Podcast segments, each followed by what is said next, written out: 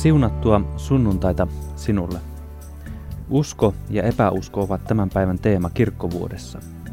Usko kohdistuu Jeesukseen ja näyttää hänen jumalallisen olemuksensa. Epäusko torjuu jumaluuden Jeesuksen persoonan olemuksesta. Tänään Raamattupuffet porautuu jälleen Jumalan sanaan, Raamattuun. Raamattupuffeen tuottaa Suomen evankelisluterilainen kansanlähetys. On hienoa, että saamme jakaa tämän päivän kanssasi. Täällä Raamattupuffeen studiossa on mukavasti porukkaa. Piirijohtaja Teija Patjas on saapunut opettamaan meille tänään päivän tekstistä ja teemasta. Kiva Teija, kun olet täällä. Kiitos. Teija, toimit Kymenlaakson kansanlähetyksen piirijohtajana. Minkälaista työtä piirijohtaja tekee?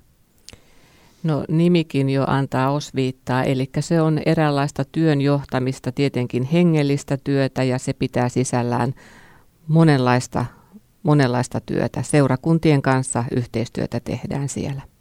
Minkälainen piirijohtajan toimialue on, että toimit Kymenlaaksossa, kuinka monella paikkakunnalla kansanlähetys vaikuttaa siellä?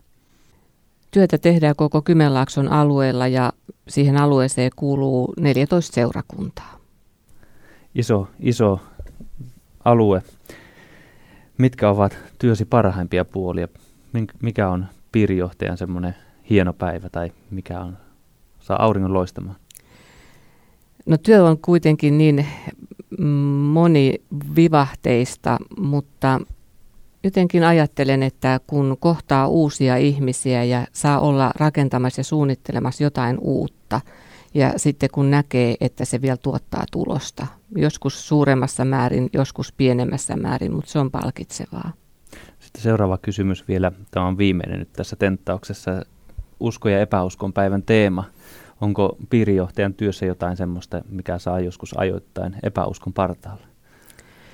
No, totta kai on, kun tuntuu, että asioita vyöryy suurella voimalla töitä eteen, mutta sitten kuitenkin uskoo siihen ja tietää sen, että ne tulee hoidettua. Kun katsoo taas taaksepäin, niin näkee, että niistä on selvitty. Kiitos, Teija.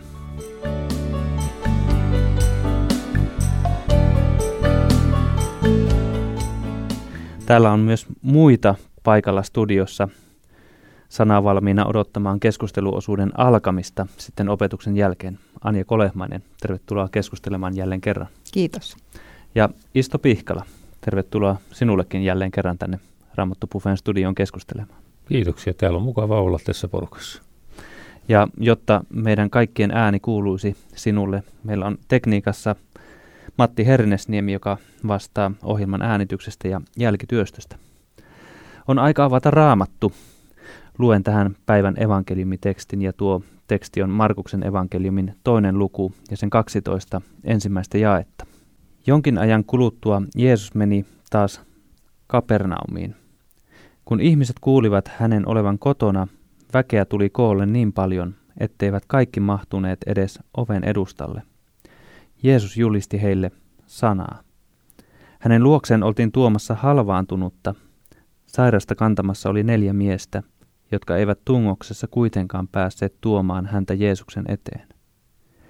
Silloin he purkivat katon siltä kohden, missä Jeesus oli, ja aukon tehtyään laskivat siitä alas vuodematon, jolla halvaantunut makasi. Kun Jeesus näki heidän uskonsa, hän sanoi halvaantuneelle, "Poikani, sinun syntisi annetaan anteeksi." Mutta siellä istui myös muutamia lainopettajia, ja he sanoivat itsekseen, "Miten hän tuolla tavalla puhuu? Hän herjaa Jumalaa. Kuka muu kuin Jumala voi antaa syntejä anteeksi?" Jeesus tunsi hengessään, mitä he ajattelivat, ja sanoi heille, "Kuinka te tuollaista ajattelette? Kumpi on helpompaa sanoa halvaantuneelle, sinun syntisi annetaan anteeksi, vai sanoa, nouse, ota vuoteesi ja kävele? Mutta jotta te tietäisitte, että ihmisen pojalla on valta antaa maan päällä syntejä anteeksi," hän puhui nyt halvaantuneelle, "nouse, ota vuoteesi ja mene kotiisi." Silloin mies nousi heti, otti vuoteensa ja käveli pois kaikkien nähden. Kaikki olivat tästä hämmästyksissään, ylistivät Jumalaa ja sanoivat, tällaista emme ole ikinä nähneet. Tämä on Jumalan sanaa, joka on tallennettu juuri meitä varten.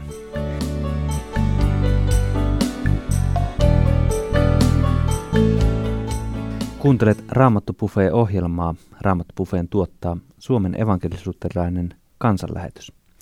Minun nimeni on Veijo Olli. Nyt Raamattupuffeessa pääsemme kuulemaan opetusta pyhäpäivän tekstistä ja teemasta. Kirjoittaja Teija Patjas.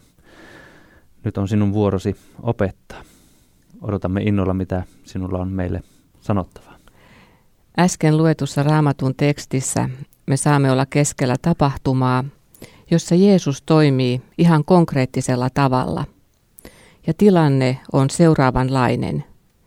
Jeesus on tullut Kapernaumiin ja eräässä talossa on paljon ihmisiä koolla. Ihmisiä on niin paljon, etteivät kaikki mahdu sisälle, vaan suuri joukko tungeksii kadulla ja talon ulkopuolella.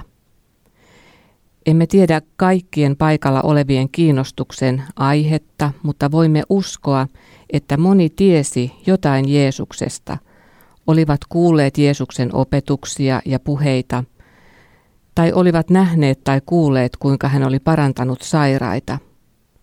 Näiden perusteella ihmiset lähtevät liikkeelle niin silloin kuin tänäänkin. Joukossa on varmasti niitä, jotka uteliaisuuttaan ovat paikalla, sekä niitä, jotka haluavat kuulla lisää Jeesuksen ihmeellisiä puheita. Mutta varmasti joukossa on useita sairaita, jotka toivovat saavansa avun sairauteensa. 4 miestä ovat tuomassa sairasta, halvattua miestä Jeesuksen eteen. He ovat toiveikkaana lähteneet liikkeelle, odotukset korkealla, mutta paikalle päästyen huomaavat, että tie on tukossa. Niin paljon ihmisiä, ettei ole puhettakaan päästä edes sisälle taloon, saatikka Jeesuksen eteen, jotta halvattu ystävä voitaisiin viedä kuulo- tai kosketusetäisyydelle, jotta Jeesus voisi nähdä hänet ja parantaa hänet. 4 miehen mielessä varmasti välähtää epätoivo, kun he näkevät, että tuosta ei pääse läpi. Mielessä silloin risteilee monia asioita. Kauankohan Jeesus viipyy täällä? Jäämmekö odottamaan, että ihmisiä tulisi ulos? Tullaanko huomenna uudelleen? Vain unohdetaanko koko juttu? Tai sitten ainakin yritimme, mutta jospa ei ollutkaan tarkoitus, että ystävä tapaisi Jeesuksen ja saisi apua. Nämä ovat varmasti tuttuja ajatuksia, joita käy mielessä. Epäusko ja epäily sammuttavat monta hyvin alkanutta asiaa. Kerrotaan, että sodan aikana eräälle sotilaalle annettiin erityistehtävä. Hänen tuli pukea laskuvarjo selkään, nousta koneeseen, hypätä koneesta, laskeutua pellolle, jonka laidalla on lato, ladon suojassa polkupyörä piilotettuna ja sitten pyörällä polkea ja suorittaa annettu tehtävä. Mies puki laskuvarjon, nousi koneeseen, kun oli oikea paikka, hyppäsi. Oli pimeää, ei näkynyt peltoa, ei näkynyt latoa. Hän hyppää koneesta ja putoaa. Vetää varjon auki, se ei auennut. Vetää varovarjosta, ei sekään auennut. Tuossa kohtaa miehen mielessä välähtää, ei siellä varmasti olisi sitä pyörääkään ollut. Eli kun asiat näyttävät menevän vastakkaiseen suuntaan, mitä suunnittelemme ja toivomme, niin epäilys on kyllä heti olkapäällä. Raamatun kertomuksen miehillä kuitenkin oli yritystä loppuun asti, vaikka tilanne ihmisjoukossa näyttikin toivottomalta. Usko. Kantajien ja sairaan usko. Usko siihen, että vain Jeesus voi auttaa. Se kannustaa heitä. Usko piti toivoa yllä. Usko pitää toivoa yllä tänäänkin.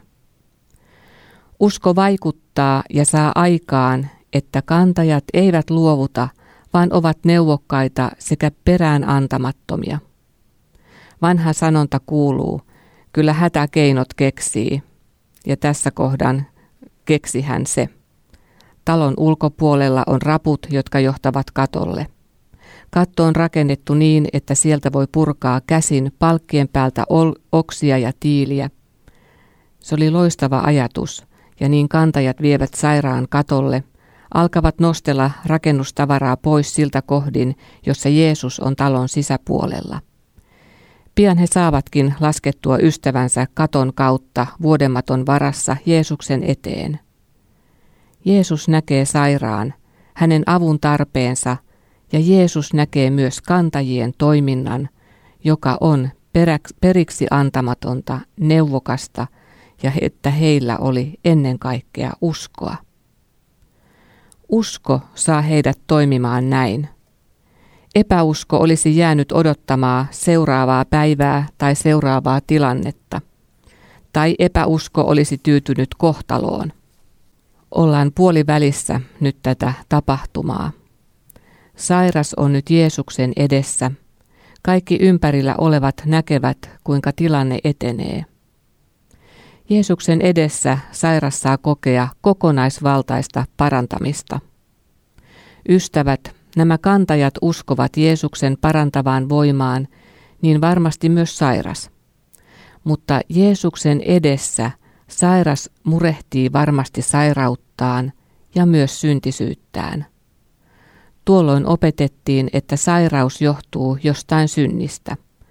Monesti onkin näin. Jeesus tahtoi hoitaa sairasta juuri tässä tilanteessa ja kokonaisvaltaisesti. Vakavampi asia, synti, hoidetaan ensin. Jeesus sanoo, että hänellä on valta antaa synnit anteeksi sekä parantaa. Halvattu mies saa syntinsä anteeksi ja lähtee kävellen sieltä pois.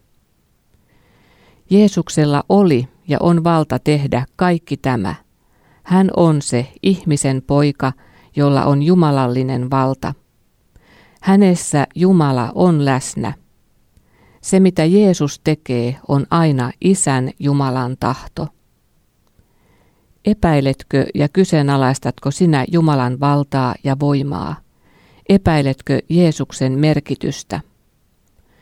Katsotko tänäänkin enemmän olemassa olevaan tilanteeseen ja luovutatko, kun näyttää, että tie nousee vastaan? Epäusko saa aikaan, että luovutamme, heitämme hanskat naulaan. Tai voi olla, että uskon kohde on vinksallaan, eli uskomme enemmän itseemme. Kyllä minä tästä selviän, kyllä minä. Tällöin helposti me sanomme, että hommat on hanskassa, mutta voi, jos ne hanskat ovatkin hukassa. Kun sinulla on hanskat hukassa, niin silloin sinulla luottamus ja usko onkin sinussa itsessäsi, eli ihmisessä itsessään, eikä Jumalassa. Tällöin uskon kohde on hukassa.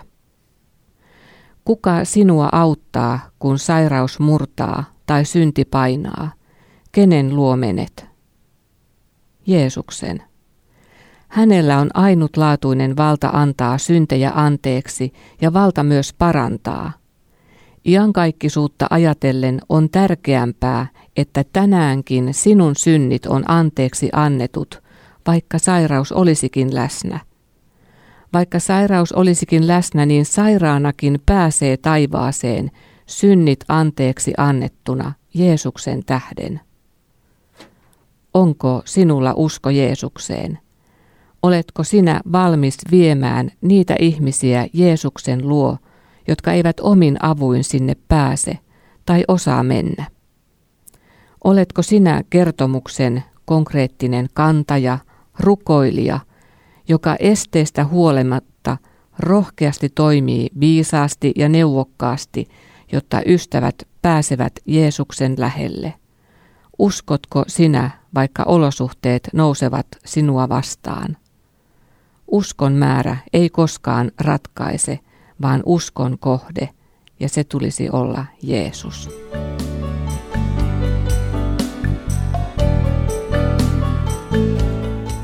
Kiitos Teija opetuksesta. Tämän opetuksen pitäjä oli siis piirijohtaja Teija Patjas.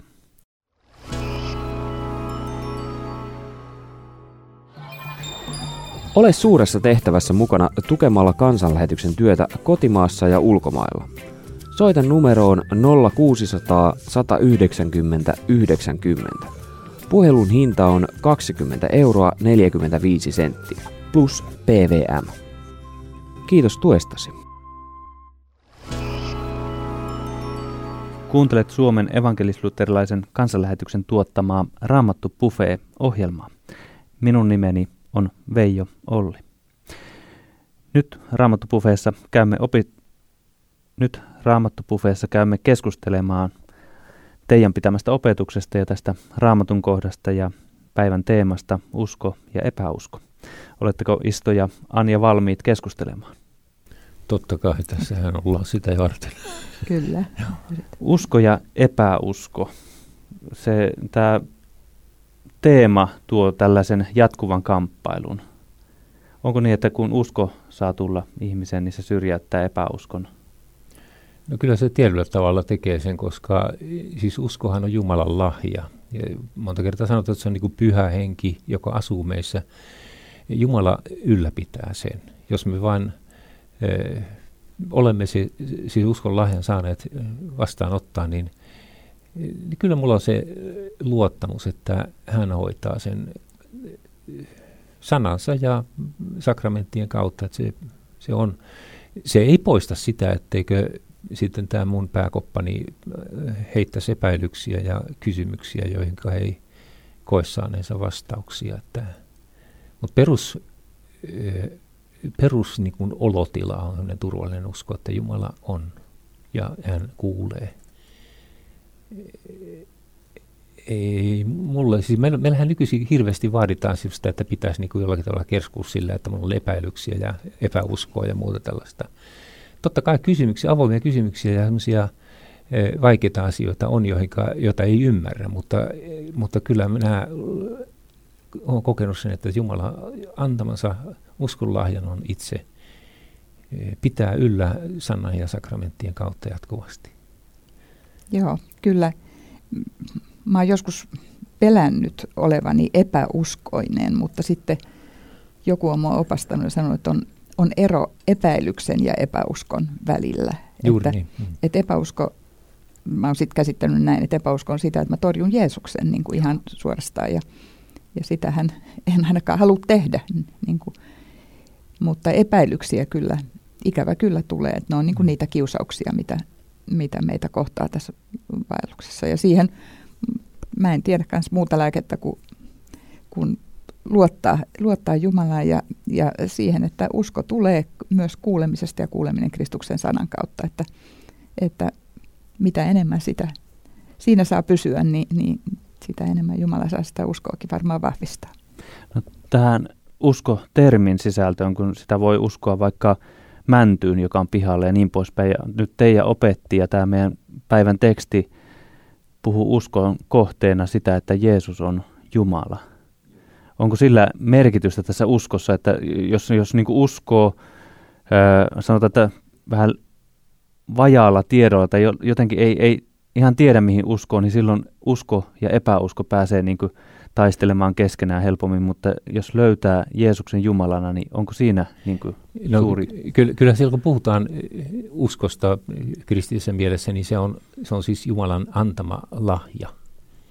Ja hän ruokkii sitä uskoa. Siis hän ruokkii sitä armovälineiden kautta, siis sanan ja sakramenttien kautta. Ja kaste, ehtoollinen ja Jumalan sana, niin ne antaa sen evään, mikä siihen uskoon tarvitaan. Ja se ei poista tätä inhimillistä niin kuin epäilyksiä. Ja kun mä ajattelen noita todennäköisesti neljä miestä, jotka kantoi sitä potilasta, niin totta kai niillä niin kuin tulee tämmöisiä epäilyksiä, pääseeköhän tuosta rappuja ylös tämän äijän kanssa, kun se on ihan reporankana, ja miten tuonne sisään mennään. Siis ne on nyt niitä, mutta se uskoo, heillä oli koko ajan kuitenkin, että Jeesus voisi tämän miehen parantaa. Ja se niin kuin raivaa sitten näissä, niin kuin Teija hyvin sanoi, näissä näissä kamppailuissa sen tien sille käytännön elämälle, jota ohjaa usko. Kyllä, minusta tässä tuli tosi eläväksi, Teija teki hyvin eläväksi tämän niin. tilanteen, että on hyvä joskus mennä ihan niin kuin sukeltaa itse siihen ikään kuin olisi siinä paikalla ja eläytyä siihen. Että no niin, kyllä, tämähän houkuttelee juuri siihen, että sä näet sen talon siinä ja sitten sen porukan ja sen ruuhkan. Ja se muuten myöskin todistaa tästä raamatusanasta, että se on hyvin autenttinen. Tämä ei ole niin kuin sepitetty, vaan siis se kertoo yhden historiallisen tapahtuman.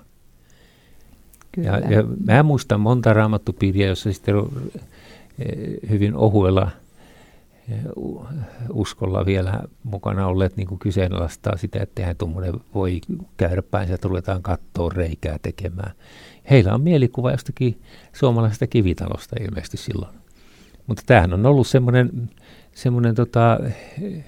sitähän varten näitä Israel-matkoja tehdään, että nähtäisiin minkälaisia olosuhteita se on. Siellä on mitä palmapuista punottua mattoa, jolla on se katto tehty sinne auringon ja muun paahteen suojaksi. Sieltä sitten palkkien osalta lasketaan se sinne. Kyllähän siitäkin varmaan riemu syntyi näiden fariseusten ja kirjanoppineiden kesken, koska ei se nyt ihan pölytöntä hommaa ollut se katon purkaminen.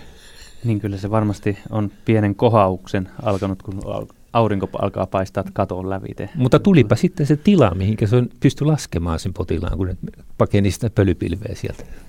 Kyllä ei voi kuin ihailla niitä tosiaan heidän uskoaan, että ajattelen, että mitäs me tänä päivänä, jos olisi tuommoinen niin valtava just jossain kivitalossa, mutta Teija sanoi, että hätä keksii keinot ja se on vähän sama kuin rakkaus on kekseliäs, eli mitenhän me ehkä joku nostokurki tai joku tilattaisiin. No mutta kyllä se kuulee jossakin tämmöisessä hengellisessä tilaisuudessa, jossa sanotaan, että täällä rukoillaan sairaiden puolesta, niin kyllähän sekin jo jotain niin kuin edellyttää sitten tämän potilaan ystäviltä, että mennään sinne.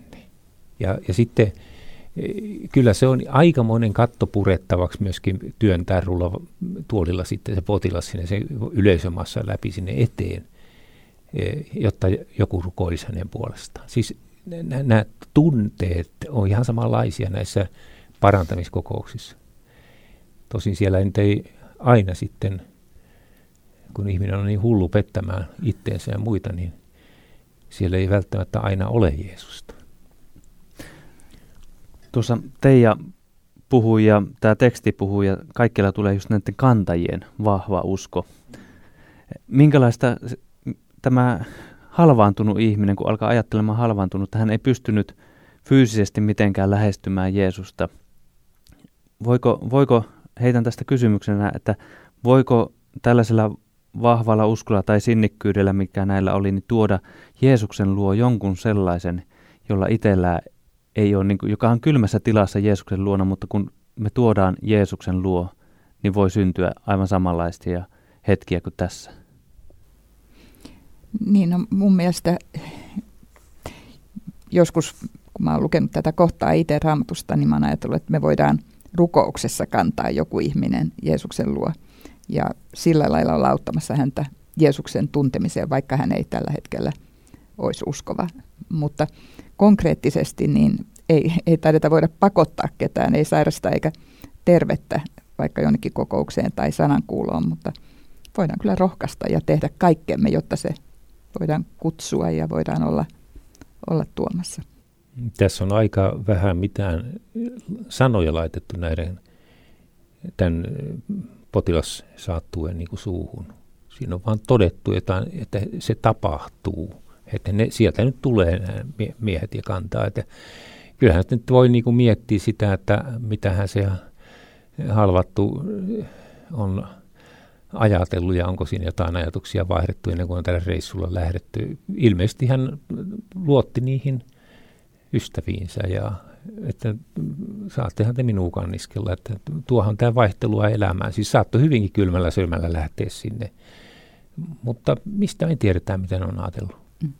Ja varmaan kai se toive on jokaisella sairaalla, että jospa joku ihme tapahtuisi ja mä voisin vielä tulla terveeksi. Voi olla, että hän ei vielä siinä vaiheessa, kun hän rupesi tuomaan, niin kokenut itseään syntiseksi, joka oli hänen kaikkein suurin ongelmansa. Mutta tässä Teija sanoi varmaan, että viittasi siihen, että kuitenkin siinä Jeesuksen edessä niin varmaan hän tunsi itsensä sekä sairaaksi että syntiseksi, koska Jeesuksen edessä me kaikki varmasti tajutaan hetkessä, kun me hänet kohdataan, mikä meidän todellinen tilamme on. Joo, siinä on se oleellisin. Nyt kun me mennään tuohon Jeesuksen toimintaan, niin se oleellisinhan tässä oli juuri syntien anteeksi saaminen. Siis kaikkein oleellisin. Nyt tämä täytyy muistaa tänäkin päivänä näissä parantamistilanteissa muissa, että ei kaikki parane, eikä kaikkien tarvitse parantua. Se ei mikään merkki hengellisyydestä sinänsä, vaan hengellisyys on se, että saako syntinsä anteeksi. Siis saako syntinsä anteeksi? On paljon sellaisia sairaita, jotka ovat saaneet syntinsä anteeksi ja riemuitsevat siitä Jumalan lupauksesta, että kerran minä saan ylösnousemuskirkkaudessa uuden ruumiin, jossa ei ole mitään sairautta. Siis se täyttymys, mikä on, niin kuin Raamatussa on luvattu, niin se täyttymys on toisen uskonkappaleen kohdalla, Jeesuksen sovitusta. Se on täytetty, mutta luomisen puolella me kärsitään syntilankemuksen aikaa, kunnes saadaan pukeutua ylösnousemuskirkkauteen. Samoin sitten oman pyhityselämämme kanssa. Se on keskeneräistä, kunnes Jumala antaa meille sen uuden ruumiin. Ja siis tämä ehkä, kun pitäisi olla nyt aina mukana silloin, kun kuljetaan sairaan kanssa. Siis kaikki eivät parane, ja se ei ole merkki siitä, että kun se olisi saanut syntejä anteeksi. Koska Jeesus aloittaa vaan sillä, sinun syntisi on anteeksi, ne on sovitettu. Ja se on totta tänään siis. Ja sen riemun jälkeistä voi kokea tietysti mitä vaan. Se on näin. Ja samalla tämäkin kuitenkin, kuten kaikki mitä kerrotaan Jeesuksesta, kuinka paljon hän sitten sairaita sääli ja paransi sen lisäksi, että hän antoi heidän syntinsä anteeksi, niin musta se antaa meillekin semmoisen luvan jollain tavalla, että me saadaan aina rukoilla sairasten puolesta. Meidän tulee rukoilla. Ja meidän tulee rukoilla. Joo. Mutta sitten on kokonaan Jumalan asia, mitä hän sille puolelle tekee. Juuri niin. Ja voidaan myöskin luvata sitä terveyttä, että kerran me kaikki taivaassa viimeistään ollaan terveitä. Kyllä, ihan varmasti. Niin kun nämä miehet sen halvaantuneen, niin eihän he voineet taata, että mitä Jeesus tekee. Samoin on meillä, kun me rukouksessa tuomme. Tuosta anteeksiannosta mainitsitte, niin mietin kun tekstiä luin, niin ajattelin näin, että sanotaan näin, että sympatiseerasin näitä lainopettajia. Tämä voi olla radikaalilta kuulostavaa, mutta kun ajattelee, että siihen asti oli tuossa kulttuurissa ajateltu, että synti saadaan anteeksi näiden uhritoimitusten kautta, oli määrätyt systeemit, niin ajattelin, että minäkin varmaan siinä tilanteessa olisin vähän kavahtanut, kun Jeesus julistaa synnit anteeksi ilman sitä käytäntöä, mikä siihen aikaan on vallinnut.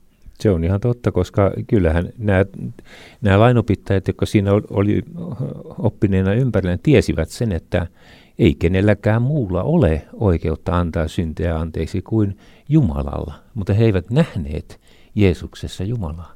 Siis heillä ei ollut sitä, heillä ei ollut auennut vielä tämä usko siltä kohdin. Ja tällä tapahtumalla Jeesus halusi niin kuin manifestoida sen, että kuka hän on. Ja mä luulen, että joku niistä sen löysi, että löysi siis myöskin näistä kirjanoppineista uskon. Jeesus on Jumala. Ja tämähän on ollut niin kuin se pääasiallinen tehtävä Jeesuksen näissä ihmetteoissa, mitä Raamatussa kerrotaan, jossa hän julistaa, että hän on Kristus, Jumalan poika. Ja hänellä on valta antaa syntejä. Nyt me eletään keskeisesti tästä, että hän antaa synnit anteeksi. Se tieto on sieltä lähtien meille kantautunut. Joo, kyllä useimmat ihmiset, tai en tiedä useimmat, nämä eivät ilmeisesti sen jälkeenkään todella sitten uskoneet, mutta esimerkiksi jos ajatellaan jotain Pietaria tai Tuomasta, tai niin tällaisten ihmeiden jälkeen, jota Jeesus teki, niin he painu polvilleen ja sanoi, mene pois minun luotani Herra, sillä minä olen syntinen ihminen, tai minun Herrani ja minun Jumalani, että joillekin se selvisi ja näille ei.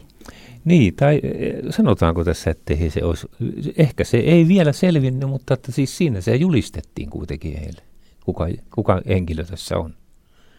Ja kyllä mä kun omaakin uskoon tuloa ajattelin, että kyllä mä monta kertaa olin ihan siis tämmöisessä samanlaisessa manifestaatiossa, jossa niin kuin Jumalan sana niin selvästi puhui, mutta en mä sitä niin kuin ensimmäisellä kertaa uskonut. Että ehkä näistäkin joku sitten oli kuullut siihen kirkkoon, joka lähti maailmaa saavuttamaan. Ja tässä on hyvä muistaa se, että siis tämä Jeesuksen ristin kuolema ei ollut vielä tapahtunut silloin. Et silloin edettiin tässä taitteessa monella tapaa. Tämä on upea tapahtuma. Jotenkin itse vielä tässä kun sanon, että jotenkin osaisin samaistua siihen kavahtamiseen, että tämä antaa syntejä anteeksi, jos olisin itse siinä koneistossa, joka on uhritoimituksia ja niin poispäin antanut. Että jotenkin, että kyllä täytynyt jollakin tavalla sydämeen niin kolahtaa tämä Jeesus, että kun hänellä oli valta parantaa ja käytös, mutta että tuommoinen asema, missä nämä on toiminut, niin se horjuttaa koko systeemiä. Niin tekee, joo. Et siis kyllä mä olen tapahtumaa pohtiessani monta kertaa asettanut itteni juuri näiden fariseusten ja kirjanoppijoiden kohdalla, että mitä mä olisin ajatellut siinä tilanteessa. Ei se nyt niin itsestään selvä. Siis järki ei olisi kyllä niin kuin ihan heti koplannut sitä siihen, että tämä on Jumalan poika. Sitten mä ajattelen taas tätä päivää, että kyllähän niin kuin monet ihmiset pahentuu juuri siihen, että yleensäkin, että joku hirveän suuri syntinen voi saada syntensä. Se normaali kysymys on aina, että voisiko Hitler esimerkiksi päästä taivaaseen, tai jos olisi katunut, tai Juudas, tai niin. Muu. Niin se on niin valtava se asia, että Jeesus on kuollut koko maailman, niin kuin hän on koko maailman syntiä sovitus. Anja, mitä mieltä sä oot Hitleristä? Olisiko se voinut pelastua? Mä voisin sanoa omalta puoltani, Jumala tietää, mutta mun mielestä Raamatun sanan ja ilmoituksen perusteella koko maailman historiassa ei ollut yhtään ihmistä, jota Jeesuksen sovitustyö ei olisi koskenut, jos vain ottaisi ja olisi ottanut sen vastaan. Aamen. Muuten ei mullakaan olisi toivoa.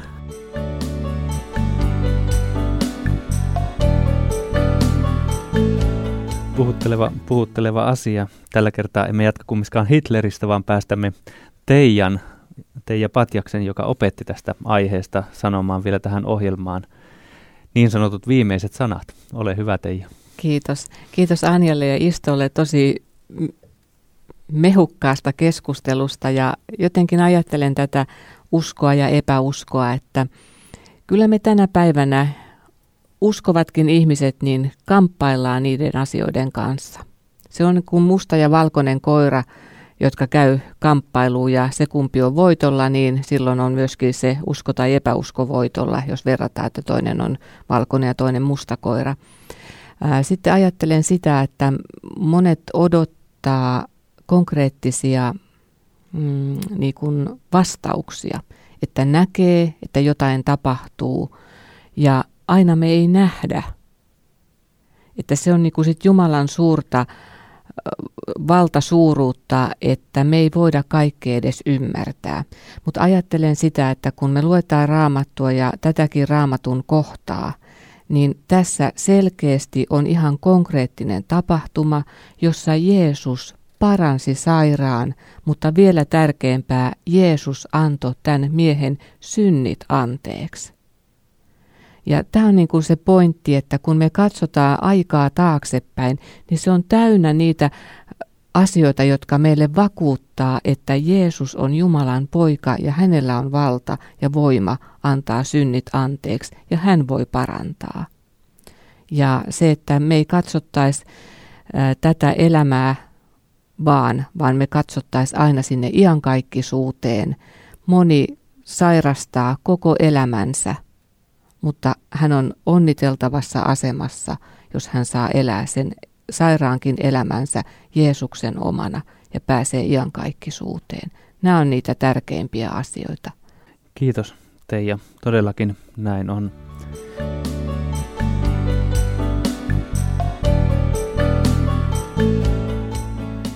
Kiitos kaikille tästä hetkestä.